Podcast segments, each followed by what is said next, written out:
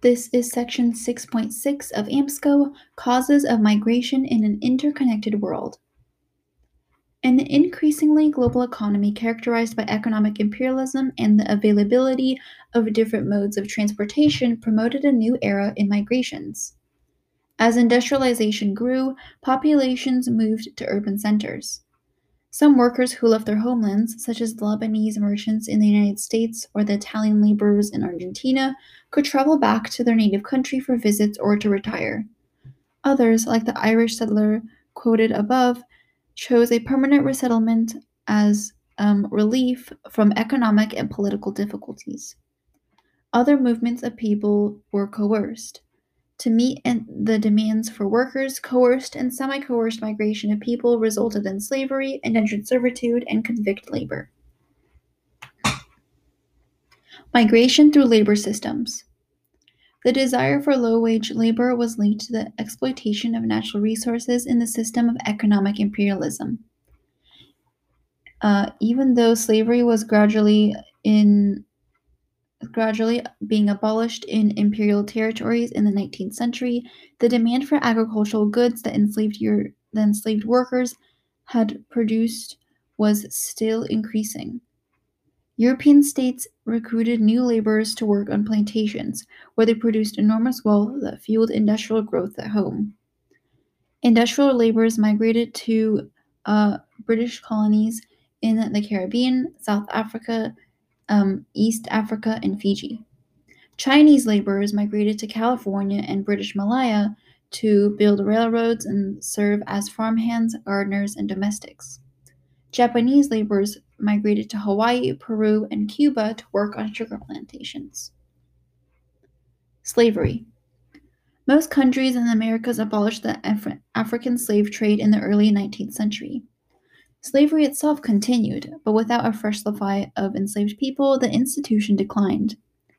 Only in the United States did the number of enslaved people increase after the abolishment of slave trade. The last countries to abolish slavery in the Americas were the United States in 1865, Cuba in 1886, and Brazil in 1888. In spite of prohibitions, Africans continued enslaving one another in, into the 20th century. As slavery was being abolished, labor was still desired, so imperial countries turned to other forms of coerced labor.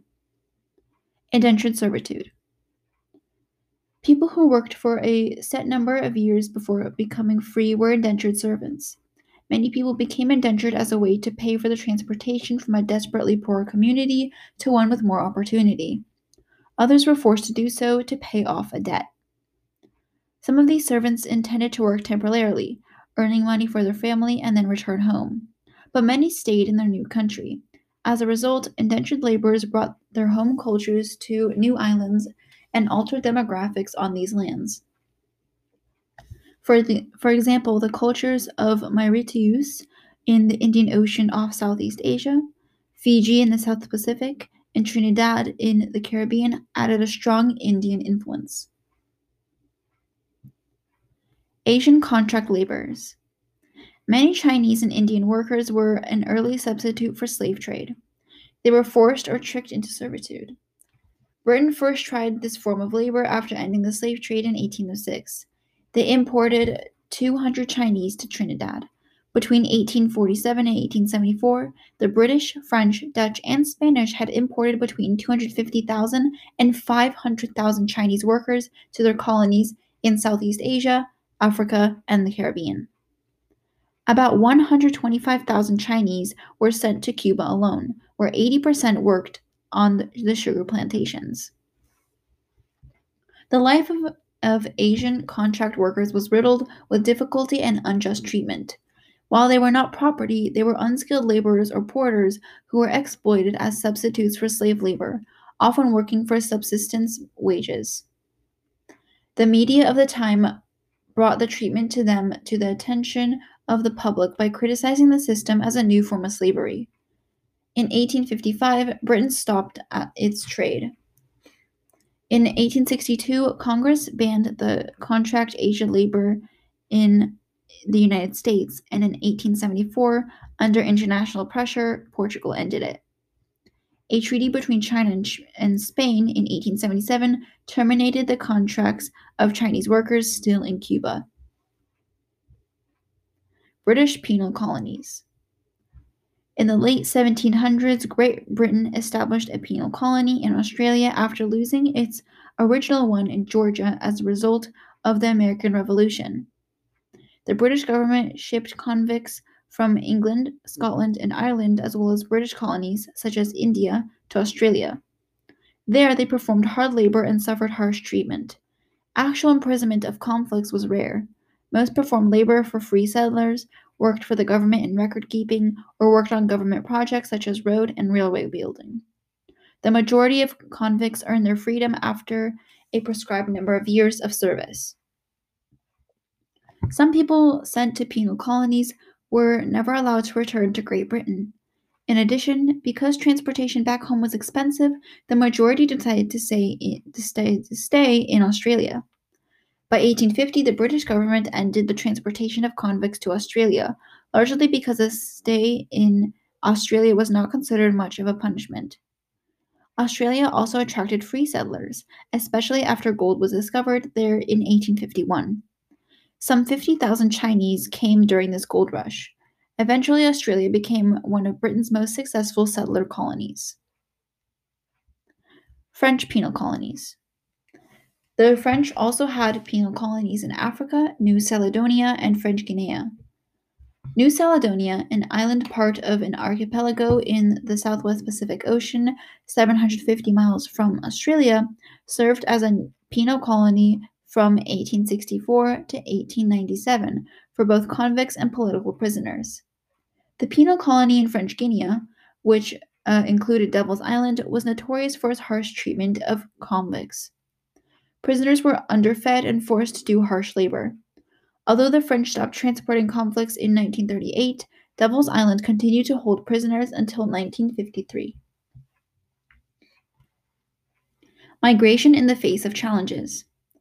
The, di- the word diaspora is often applied to mass emigrations from a country or region that may take place over a period of many years. The African slave trade was responsible for one of the biggest diasporas in history, the involuntary emigration of millions of people between the 16th and 19th centuries. Most diasporas, however, were the result of poverty, political conditions, or famine. India. Poverty was the principal reason that drove Indians to leave the subcontinent. In 1833, the British began sending Indians to Mauritius as indentured laborers to replace slaves on sugar plantations. By 1878, Indians were working on plantations in British Guiana, Dutch uh, Suriname, and Natal, which is South Africa, Fiji, and British and French islands in the Caribbean. Most Indian laborers signed five year contracts. Many renewed their contracts, and some decided to stay permanently, accepting a piece of land or a lump sum rather than their passage back to India. Over 1.5 million Indians were shipped to colonies in Asia, Africa, and the Caribbean, and as well as Oceania before Britain abolished the indenture system in 1916. Between 1880 and 1838, two systems recruited labor in Southeast Asia. There was Kangani, which is a foreman who oversees workers, um, and this is a system in Ceylon and Malaya that recruited from their own extended family. The Maistry is a supervisor system in Burma which recruited laborers within a structured system with defined hierarchies and sent them to plantations, usually in Southeast Asia. And the conditions were, fi- were highly exploitative in this supervisor system. China. The Chinese diaspora did not begin in earnest until the middle of the 19th century, with the gold rushes in California, South Australia, and Western Canada. However, most Chinese migrants were not engaged in mining. Despite prejudices toward Chinese immigrants, the Chinese were instrumental in the development of the United States Transcontinental Railroad.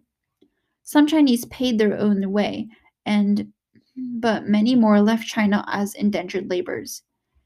The vast majority of Chinese immigrants were males who planned to return to China after their time abroad. People left China for many reasons, some to escape poverty or famine, others for better opportunities. Beginning in the late 18th century, a population explosion in coastal cities and contracts through foreign trade led to large numbers of Chinese to emigrate to Southeast Asia. Most of them were illiterate, landless peasants who looked for opportunities abroad. However, most of the Chinese did not arrive in Southeast Asia until the mid 19th century, after the First Opium War, um, which made it easier for them to leave.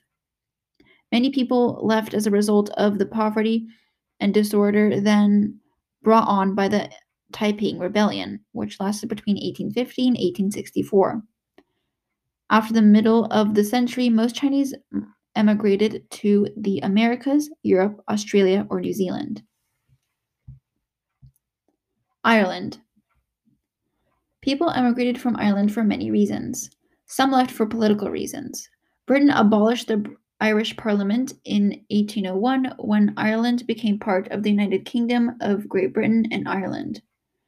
Roman Catholics and Protestant dissenters faced religious discrimination from their British rulers. Evictions of tenant farmers increased after the 1846 repeal of the Corn Laws, which had regulated the import and export of grain. During the Great Famine, which lasted between 1845 and 1849, um, the potato crop was destroyed for four years, and as many, as many as 3 million people emigrated from Ireland. Most went to the United States, but many others went to England, Scotland, Canada, or Australia. Emigration continued even after the famine ended, as many people left Ireland in the first four years after the famine was over, um, was left during the height of the famine. The Irish had been going to Great Britain and the United States to build canals since the 18th century, and they continued to build um, those railroads, and so they left Ireland. During the 18th and 19th centuries, 30,000 free Irish emigrated um, to Australia, and 45,000 Irish convicts were transported there. In the second half of the 19th century, uh, about 45,000 Irish went to Argentina, although only about 20,000 remained there. The rest moved on to the United States. Italy. The first wave of Italian emigration began with the unification of Italy in 1861 and continued until 1900. More than 7 million people left Italy during those four decades. More than half of them went to other countries in Europe, uh, with most of the rest going to North and South America, Australia, and New Zealand. The main reason for the Italian diaspora was poverty. Two thirds of emigrants during this period were men with traditional skills. Farmers had increasingly difficult time making a living in harsh conditions, especially in a society where land was subdivided over generations. Some uh, left for political reasons, while others left for economic reasons related to organized crime, specifically in South Italy. Those who left often sent money back to their family members, encouraging further emigration. Migration to settler colonies. Large numbers of British citizens lived in all of the colonies of the British Empire. Most who moved abroad permanently went to settler colonies such as Canada, South Africa, Australia, or New Zealand. Those who went to other colonies such as India, Malaya, or Kenya usually did so with no intention of staying permanently. Many went as officers or soldiers in the British Army, as government officials in the colonial service, or as managers for planta- plantations or other colonial enterprises. Technical experts. Engineers and geologi- geologists migrated to South Asia and Africa. One was Andrew Geddes Bain, who emigrated to Cape Town, South Africa in 1816. Bain initially worked on eight major roads and passes but moved on to a career in geological studies. Bain prepared the first comprehensive geological map of South Africa in 1852. In 1854, he reported back to the British government about the copper mines in uh, a small port uh, in South Africa. British engineers were so numerous in the colonies that they formed a type of diaspora. They spread Western science and technology through the world. However, as they did, they blended their knowledge with the experience of engineers from the colonial lands. Together, people from Europe and the colonies collaborated on both public works and private industrial projects. Argentina. During the 19th century, Argentina was part of Britain's quote unquote informal empire. Britain invested more in Argentina than it did in India, and it was so called the jewel in the crown of the British Empire. Unlike most of the people who emigrated to make a new life for themselves, the British who settled in Argentina during the 19th century were not trying to escape poverty or persecution. They were primarily businessmen, traders, bankers, and engineers. They founded banks, developed the export trade in agricultural products, built railroads and other infrastructure, and imported luxuries that appealed to the growing Argentine middle class. Japan. Before 1868, Japan was closed to the rest of the world. However, by 1893, the Japanese government had decided that Japan should acquire an overseas empire and establish the Colonization Society. Its aim was to export Japan's surplus population as well as commercial, as commercial goods. In 1892, the society made an unsuccessful attempt to start an agricultural settler colony in Mexico. The failure of that attempt did not deter the society from sending um, 790 Japanese to Peru in 1899 for contract work. At the same time, many young Japanese men were leaving Japan to study in the United States, congregating mostly in cities such as San Francisco, Portland, and Seattle on the West Coast. Tensions and anti immigrant sentiment toward Japanese people intensified as immigrants assimilated to life in America. In 1907, the Gentlemen's Agreement between the United States and Japan was an informal agreement that the United States would not impose restrictions on Japanese immigration, and Japan would not allow further immigration to the United States. The agreement was never ratified and was ultimately ended by the Immigration Act of 1924. Migration, transportation, and urbanization. Improvement in Improvements in transportation technology allowed some who migrated for work reasons to return to their home societies, either for a period of time or permanently.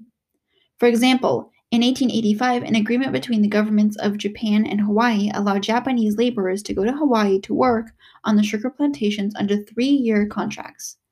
Approximately 29,000 Japanese went over to Hawaii over the next nine years. During that time, Thousands more Japanese went to other destinations in the South Pacific, including Australia, New Caledonia, Fiji, and other places under similar contracts. Most planned to return home after a few years. Industrial workers from Italy had similar arrangements for working in Argentina and then returning home, though many Italians settled permanently in Argentina. Since most industry was located in urban areas, both internal and external migrants often settled in cities, which increased in size and influence around the globe. And that concludes section 6.6 of AMSCO. Thank you.